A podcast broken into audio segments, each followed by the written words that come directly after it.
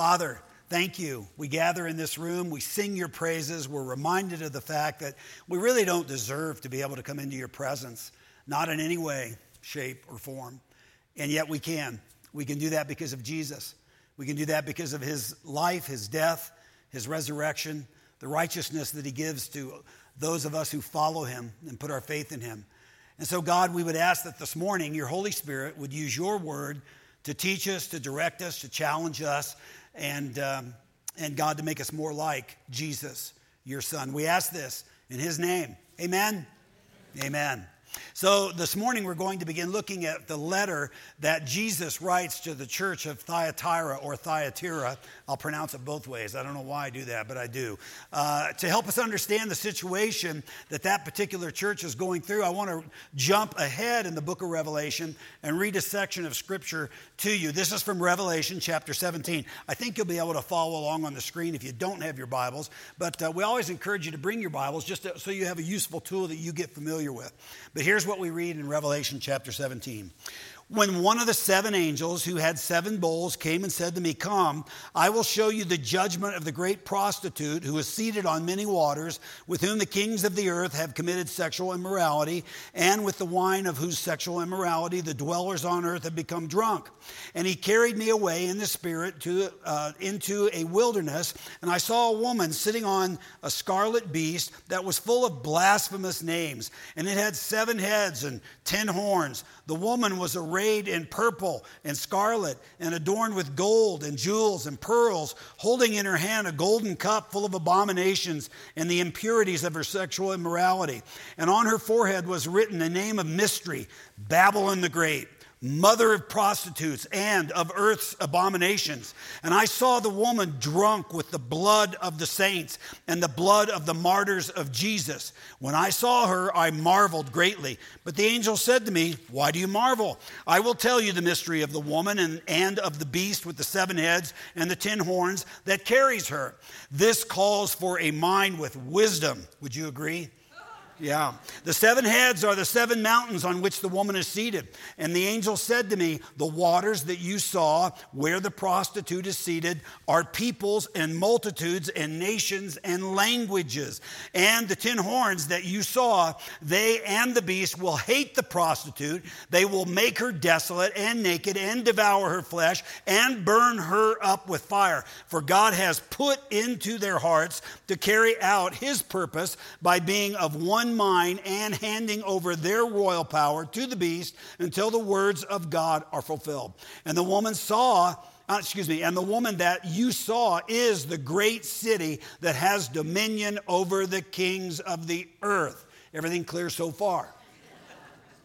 We all get this. Uh, no, you read a passage like that, and uh, one question, at least, that comes to my mind is what is going on? And another question is, what does this mean? And another question is, who is this woman? And to be fair, I need to tell you that this is one of those texts in Scripture where Christians throughout the centuries uh, and the ages have disagreed with uh, in terms of who this woman's identity actually is. Uh, at various times in church history, uh, this woman has been identified uh, differently. For example, uh, during the period of the Reformation, when hostilities between Protestants and Catholics were particularly great, late 1500s, early 1600s, some Protestants said that this woman is the Roman Catholic Church. I mean, it's obvious, it's clear that's who this woman is, persecuting the church, the blood of the martyrs, and so. today, some Christians think that this woman stands for a, a kind of general uh, conglomeration of world religions, things like Buddhism, Hinduism, maybe even the Muslim religion thrown in there. All of these faiths that, that diametrically oppose the Christian faith, and they will come together in opposing and persecuting Christians in the end times. Now, personally, I don't think either of those two uh, are correct, and I want to tell you why, okay? Okay. Uh, it has to do with something called hermeneutics which, as we've said before, is the science of interpreting Scripture, interpreting the Bible.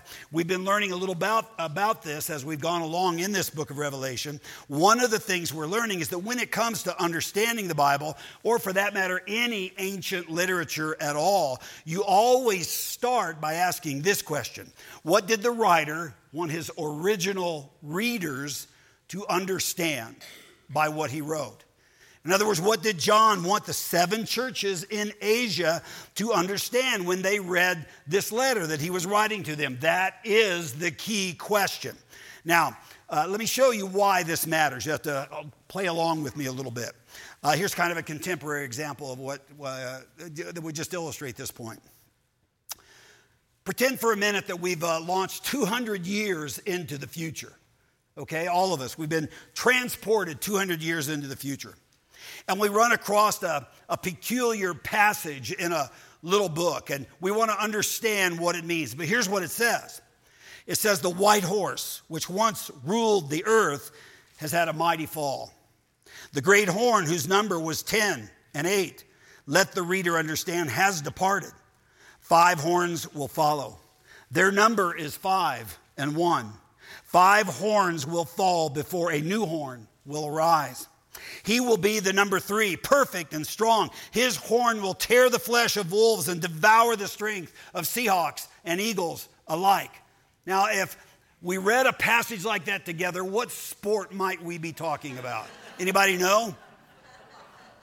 Anybody? Football, absolutely.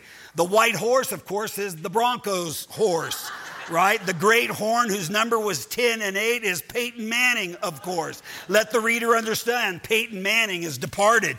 There have been five horns since him, or quarterbacks, you might say. Add up the numbers on their jersey, and that is five and one. Five horns will fall before a new horn will arise. He will be the number three. That is Drew Lock, people. Drew Lock. Yeah, and Drew Lock will tear the flesh of the wolves. That happens to be the mascot of the Chiefs, the Kansas City Chiefs, and devour the strength of Seahawks, self explanatory, and Eagles, that one too, self explanatory.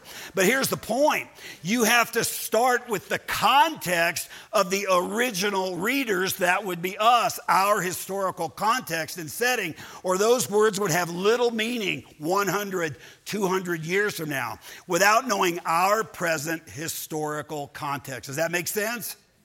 So you see, whenever you read any kind of ancient literature, you have simply got to ask what was the historical context of those original readers? What would they have understood this text to mean? And if you don't do that, if you don't look into the depth of the historical context, well, any text could mean practically anything. You make it up. Who knows what it could mean? This is a fundamental principle of hermeneutics, of Bible interpretation. So, what does Revelation 17 18 mean? Well, and the woman that you saw is the great city that has dominion over the kings of the earth. Well, put yourself back in first century Asia. Try to wear their sandals for a minute. What was the great city? The city that ruled over the kings of the earth, that made slaves of the nation, and that included Israel, by the way. And they persecuted Jesus' followers. Who was it? You tell me. It was Rome, of course. That is by far the most likely identity of this woman that is mentioned in this passage. Look how she's described in verse 2. With her, the kings of the earth committed adultery and the inhabitants of the earth were intoxicated with the wine of her adulteries. This is a metaphorical way of saying that the political rulers of these various peoples had betrayed their own people to enter into an unholy alliance with Rome. And of course, that happened all the time, everywhere you looked. Verse 4, it says the woman was dressed in purple and scarlet. These are, of course, the colors of royalty, the colors of power. Purple and scarlet was glittering with gold, precious stones, and pearls. She held a golden cup in her hand filled with abominable things and the filth of her adulteries. It's a way of talking about the wealth, the luxury of Rome that made her the envy of the entire world, Rome's splendor. But John is contrasting that splendor with Rome's moral bankruptcy. And he, he is, uh, wants us to see the discrepancy here. Rome holds this golden cup filled with abominable things. It says, the filth of her adulteries. And those things that tempt us always look good to us, do they not? Beautiful colors, wonderful gold, jewels, precious stones. But if you give yourselves to those things, if you bow down to those things, if you worship those things, they will be the death of you. In verse 5, this woman's title was Babylon the Great, the mother of prostitutes and of the abominations of the earth.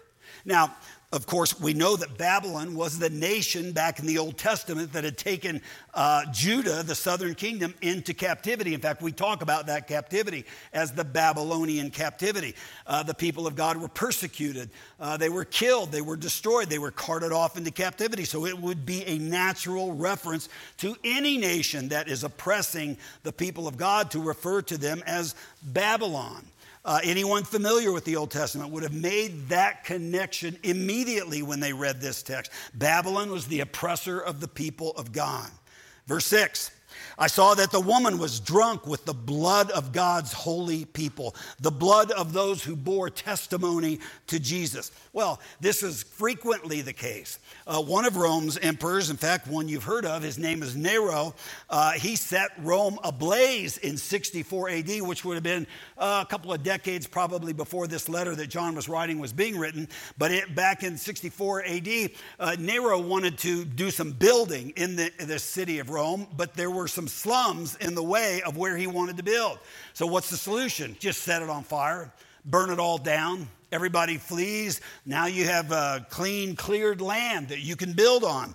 And we're told by a Roman historian, his name is Tacitus, he's not a Christian.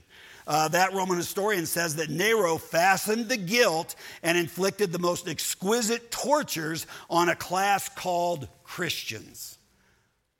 This is familiar territory for these believers in these Asian churches.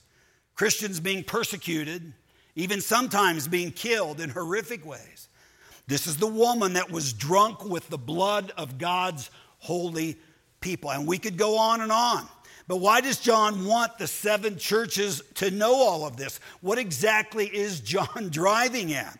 Uh, look again, verses 16 and 17. He says, The beast and the ten horns that you saw will hate the prostitute. So, this beast that she rides is going to come back upon her and hate her. They will bring her to ruin and leave her naked. They will eat her flesh and burn her with fire. For God has put it into their hearts to accomplish his purpose by agreeing to hand over to the beast their royal authority until God's words are fulfilled. You see, the message is this that the very violence and greed that Rome has used to conquer and to subjugate other peoples will someday be turned around and it will devour her.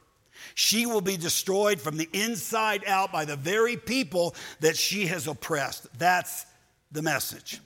And the teaching here is pretty sobering. It tells us that human systems.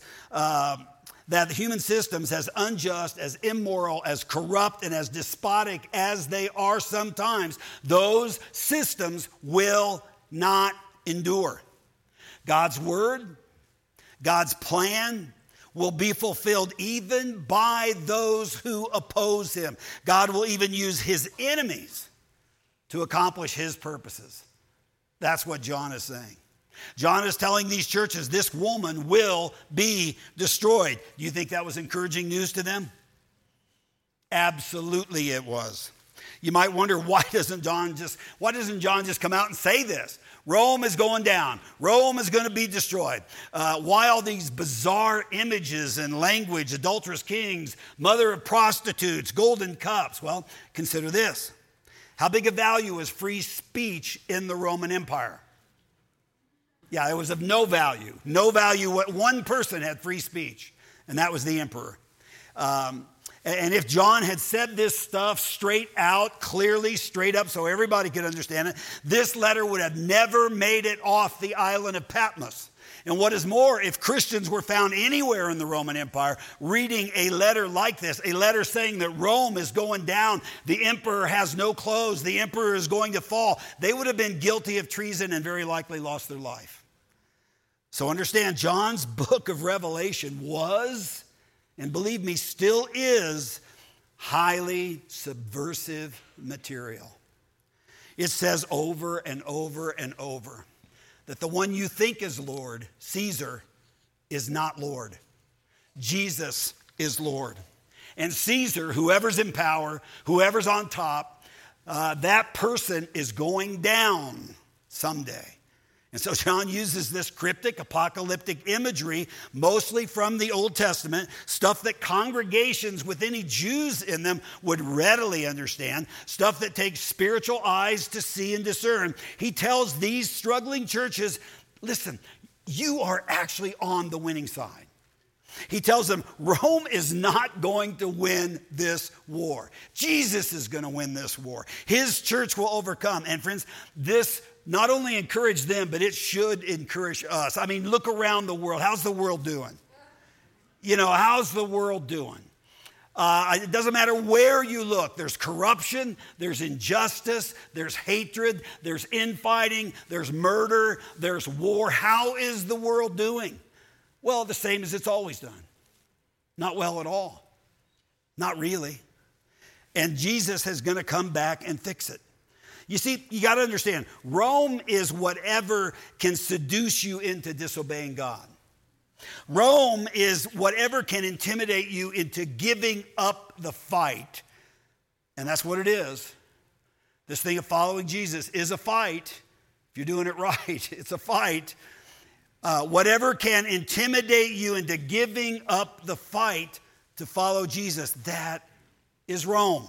Uh, Rome is the power of sin and evil in the world expressed in various systems of power.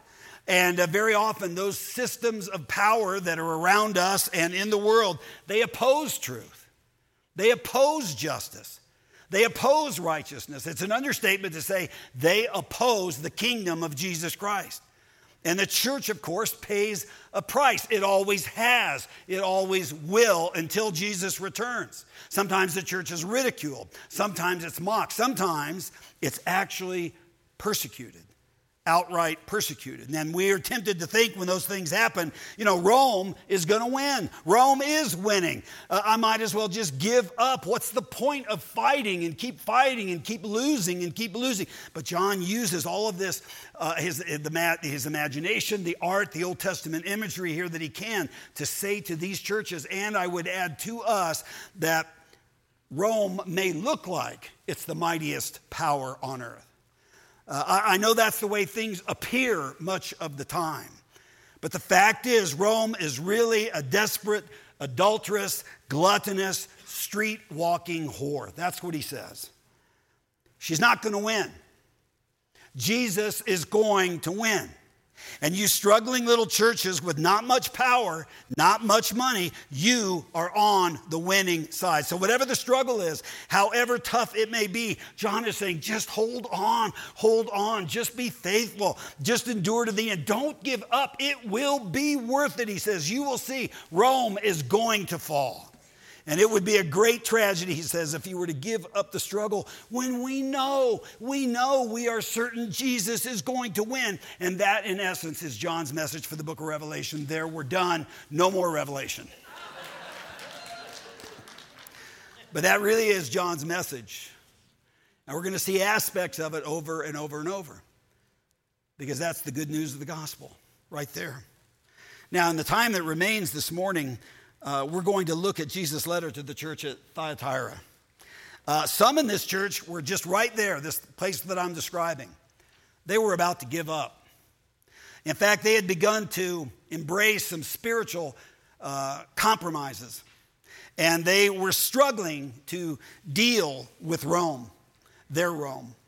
And so we go back to Revelation chapter 2, and I want to read the, the letter, Jesus' letter to this church at Thyatira. This is what he says To the angel of the church in Thyatira, write, These are the words of the Son of God, whose eyes are like blazing fire and whose feet are like burnished bronze. I know your deeds, your love and faith, your service and perseverance, and that you are now doing more than you did at first. Nevertheless, I have this against you you tolerate that woman Jezebel who calls herself a prophet. By her teaching, she misleads my servants into sexual immorality and the eating of food sacrificed to idols. I have given her time to repent of her immorality, but she is unwilling. And so I will cast her on a bed of suffering, and I will make those who commit adultery with her suffer intensely unless they repent of her ways. I will strike her children dead, And then all the churches will know that I am he who searches the hearts and the minds, and I will repay each of you according to your deeds. Now I say to the rest of you in Thyatira, to you who do not hold to her teaching and have not learned Satan's so called deep secrets, I will not impose any other burden on you except to hold on you what you have I'm sorry, I will not impose any other burden on you except to hold on to what you have until I come. To the one who is victorious and does my will to the end, I will give authority over the nations. That one, that person, will rule them with an iron scepter and will dash them to pieces like pottery. Just as I have received authority from my Father, I will also give that one, that person, the morning star. Whoever has ears, let them hear what the Spirit says to the churches. The Word of God. Let's talk for a moment about what's going on in this city, Thyatira. We know from inscriptions, we know from archaeological research that Thyatira had an extraordinary number of what were essentially trade guilds. Uh, in this small city uh, in Asia Minor, there were, there were more weavers, more dyers of cloth, more potters, more bronze workers than in almost all the other Asian cities. And uh, to work in one of those trade guilds or to work in one of those areas, of those skill sets, you had to belong to a trade guild. And these guilds had meetings and feasts that would normally take place in a pagan temple of worship. That was the, usually the largest building around with the largest meeting facilities and so. And uh, so these pagan temples of worship and these meetings that would take place in them, they were associated with sacrifices being made to pagan gods, uh, pagan kinds of idolatry, even Caesar worship sometimes. And what's more, these feasts were very often the occasion for all kinds of drunkenness and sexual orgy or immorality. And here's the dilemma, of course, that any Jesus follower would have faced. If they wanted to participate in these guilds, they would be expected to go along with these practices and participate. But if they didn't participate in these guilds, it was like economic suicide. Uh, they could hardly make a living. Their products and their attempts to sell the things that they made would be boycotted. They would be essentially outlawed, if not formally, then informally. Uh, they had to choose, therefore, who were they going to serve? Were they going to serve Jesus and follow Jesus and trust Jesus? Or were they going to serve in the guild and do the things that guild people did? And Jesus says to the church, to this church, Thyatira, you tolerate that woman Jezebel. Now, some of you know the story about Jezebel. Jezebel was a queen in the Old Testament. She was the wife of Ahab. Uh, she was, this is in the northern kingdom, the kingdom of Israel, and uh, she was very evil.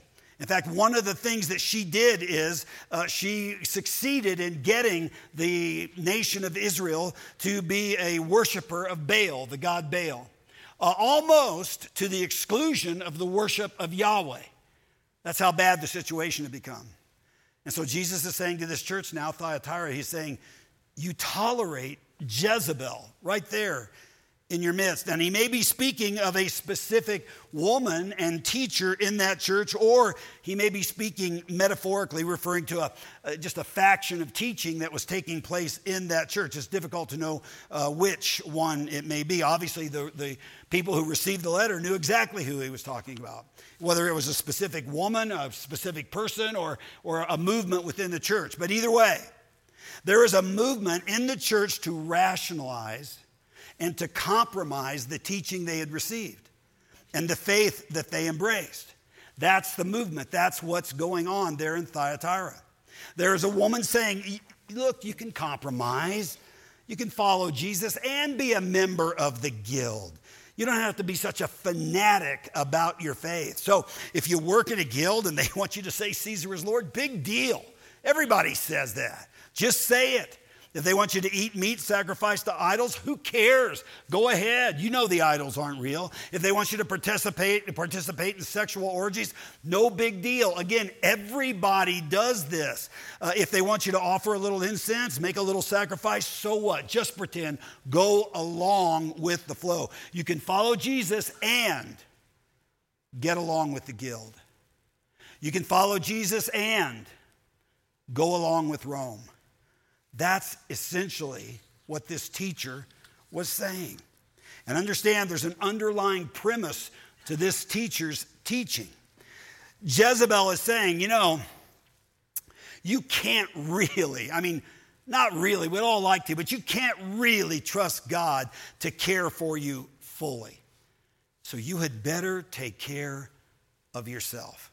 I mean, you can follow Jesus up to a point, that's a good thing to do, but when there's trouble, when there's pressure, when push comes to shove, when you need to make a living, when you are dealing with the powers that be, and they want you to do something that goes against your convictions, against the teachings of Jesus, well, you've just got to cut some corners. You've just got to go along. Because while Jesus is surely a really good guy, we all know he's a good guy and he's good to listen to as much as you can. But here's the thing you can't really count on him. You can't trust him to put food on your table. You are going to have to look out for yourself, or yourself is going to get in trouble with the guild, with the powers that be. So you need to reserve the right to disobey Jesus if and when you need to. And what Jesus is saying to this church and to that teacher is this is serious, serious business. This is trouble. It's interesting in this letter how Jesus introduces himself to this church.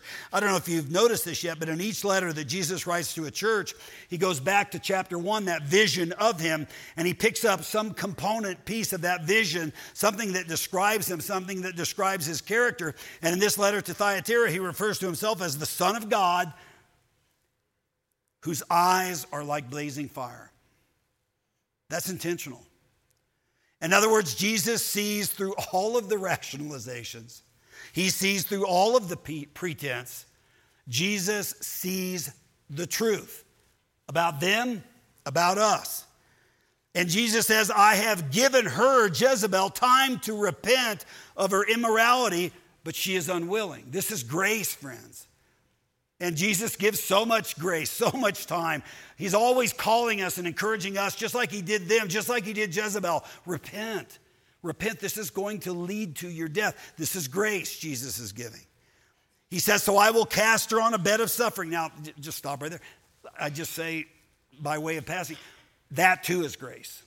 He's trying to get her to see where her teaching is going to lead. So I will cast her on a bed of suffering, and I will make those who commit adultery with her suffer intensely unless they repent of her ways.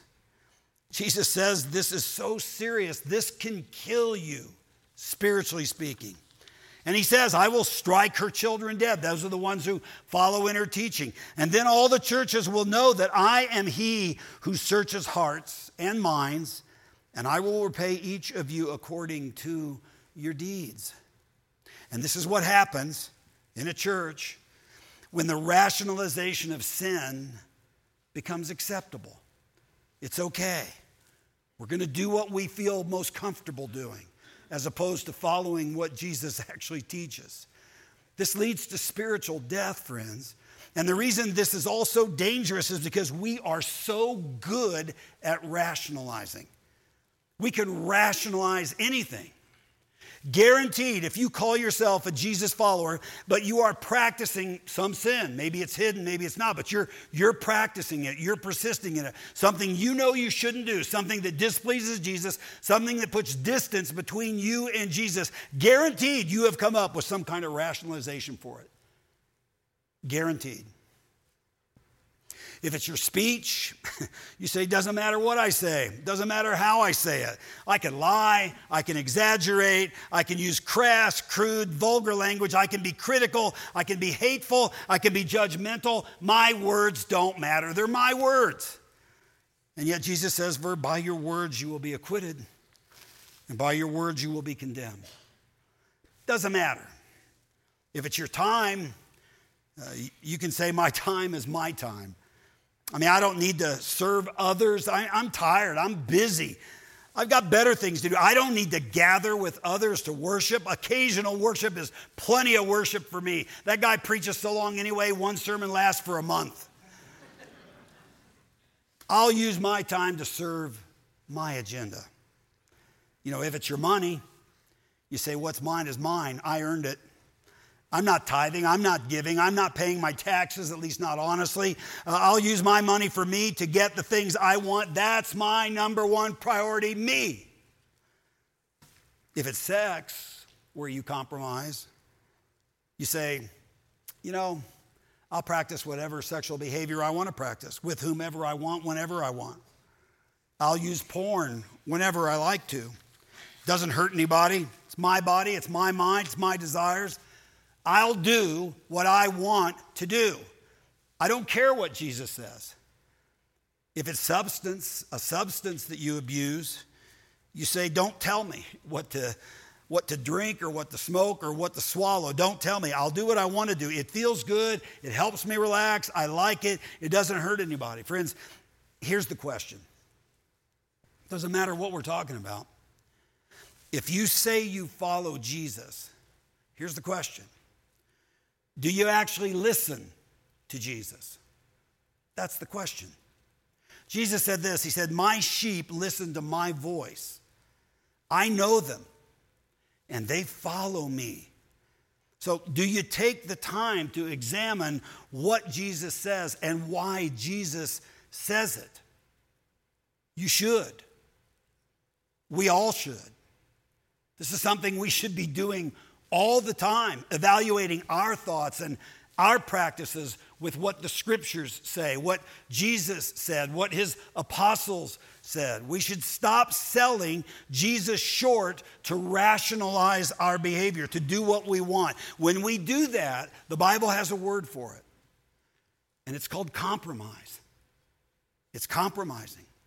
It's what the church at Thyatira was doing. And here's the deal you see, the voice of Jezebel is not silent in our day any more than it was in John's.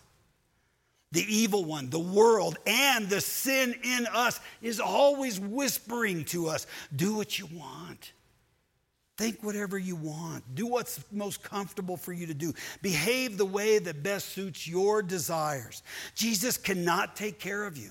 Jesus cannot meet your needs. Jesus isn't really the way, the truth, the life. Jesus will steal your joy. Jesus will steal your, uh, your fun. And friends, I want to be as clear as I know how to be on this. That whole line of thinking is just crap. And I mean it. That leads to compromise. And here's what I fear I fear that some of us are making spiritual compromise that will mean disaster. Disaster in our relationships, disaster in our marriages, in our financial lives, in the development of our character, in our witness for Jesus. Spiritual disaster. And what it all boils down to is, you know, are we going to rationalize the things we do? Oh, he won't care. Oh, it doesn't matter. Oh, I know that doesn't exactly comport with Scripture, but I just prefer this. Or are we going to face the truth? The truth about what we think or what we do or don't think or don't do. Jesus said about Jezebel, I have given her time to repent of her immorality but she is unwilling. Wow. That's grace. That's mercy on Jesus' part.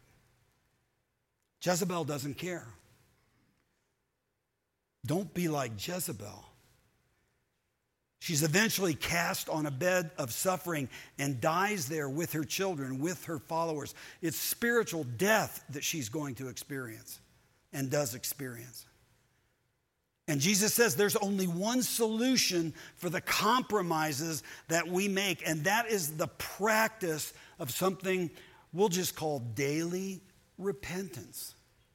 This is so critically important. Daily repentance. Wouldn't it be great if we could get motivated somewhere in a message, right? And if, like today or this morning or something, and say, you know what? Sin isn't great. I'm going to stop sinning. No more sin for me. I'm done with compromise. You know, if we could just say, I'm sick of sin and what it does. I'm sick of selfishness and greed and anger and the joylessness and the, the sickness and the fear that it creates in me. So I'm done with sin. I am not going to sin anymore and then never sin again. Wouldn't that be great? But that's not going to happen. That's not the truth about us. We like sin. And even when we know it's sin, we keep going back to it. The writer of Proverbs said, like a dog that returns to his vomit. Anybody hungry? It's a horrible picture, isn't it? A dog returning to its vomit is a fool who repeats his folly, who keeps going back to his or her sin. But that's us. That's not them out there, that's us in here. You see, I find in me what Paul found in himself. He said, For I do not understand my own actions. For I do not do what I want, but I do the very thing I hate. For I know that nothing good dwells in me, that is, in my flesh. For I have the desire to do what is right, but not the ability to carry it out. For I do not do the good I want, but the evil I do not want is what I keep on doing.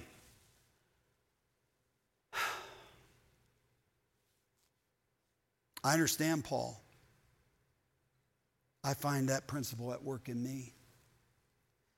And this side of heaven, the really ugly, really hard truth is none of us are any better than Paul. We all sin. And unfortunately, we will continue to sin until Jesus returns or we go to be with him. But here's the thing while that might be true, it is also true that I have Jesus. I have Jesus. You see, Jesus is the one, Paul says, who delivers us from this dilemma. Jesus forgives me. In him, I am a new creature. I have a new heart, a spiritually alive heart. And Jesus actually creates in me, His Spirit, His Word creates in me a desire to grow spiritually, a desire to listen to the truth about me and the truth about God and the truth about this world that I live in. And that also creates a desire in me to become more like Jesus. Amen, amen, amen. That's good news, friends. It's terrible when you got to tell people they're supposed to say that. Let me tell you what that means. That means no hiding. What's the point? That means no making excuses for my behavior.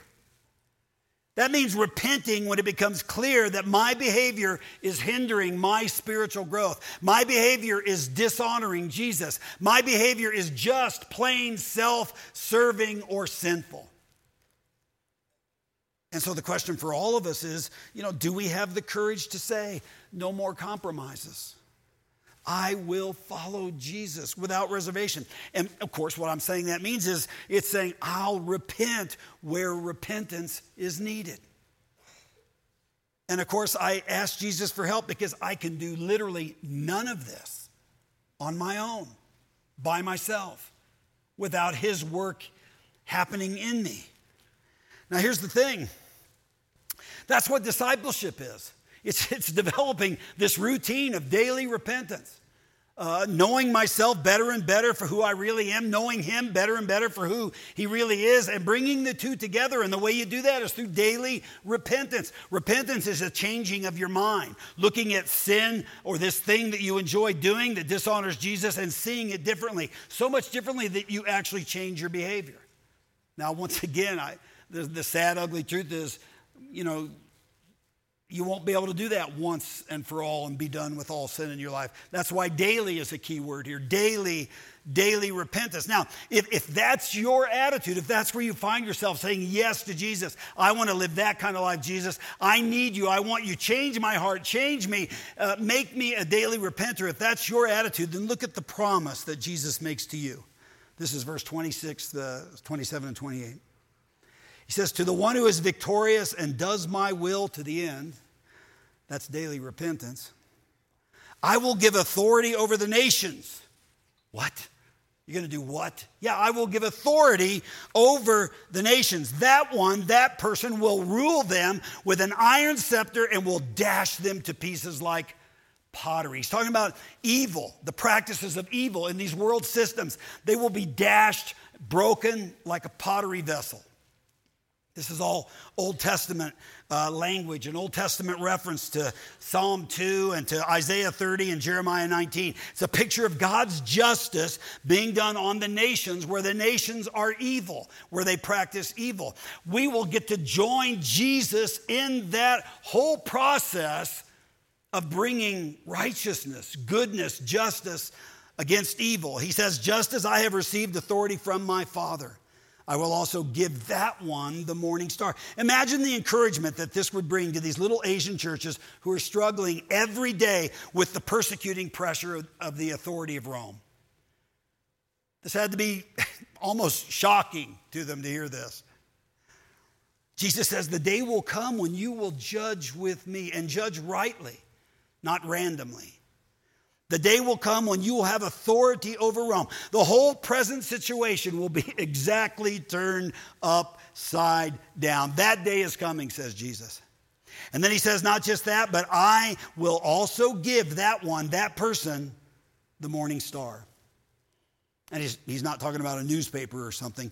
Uh, he later in Revelation, this image is used again in Revelation 22.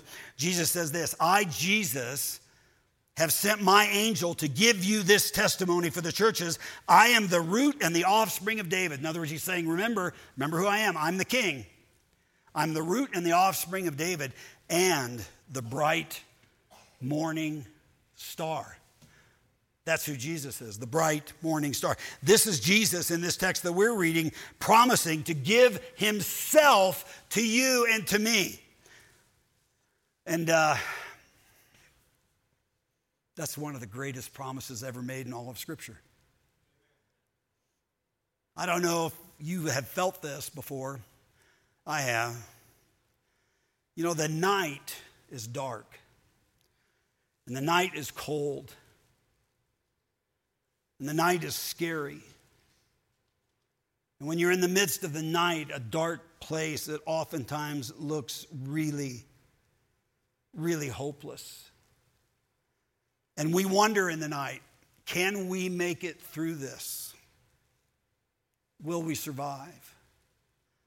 And all of the evidence stacks up to the answer no, it's not looking good. There's a scene in one of my favorite movies.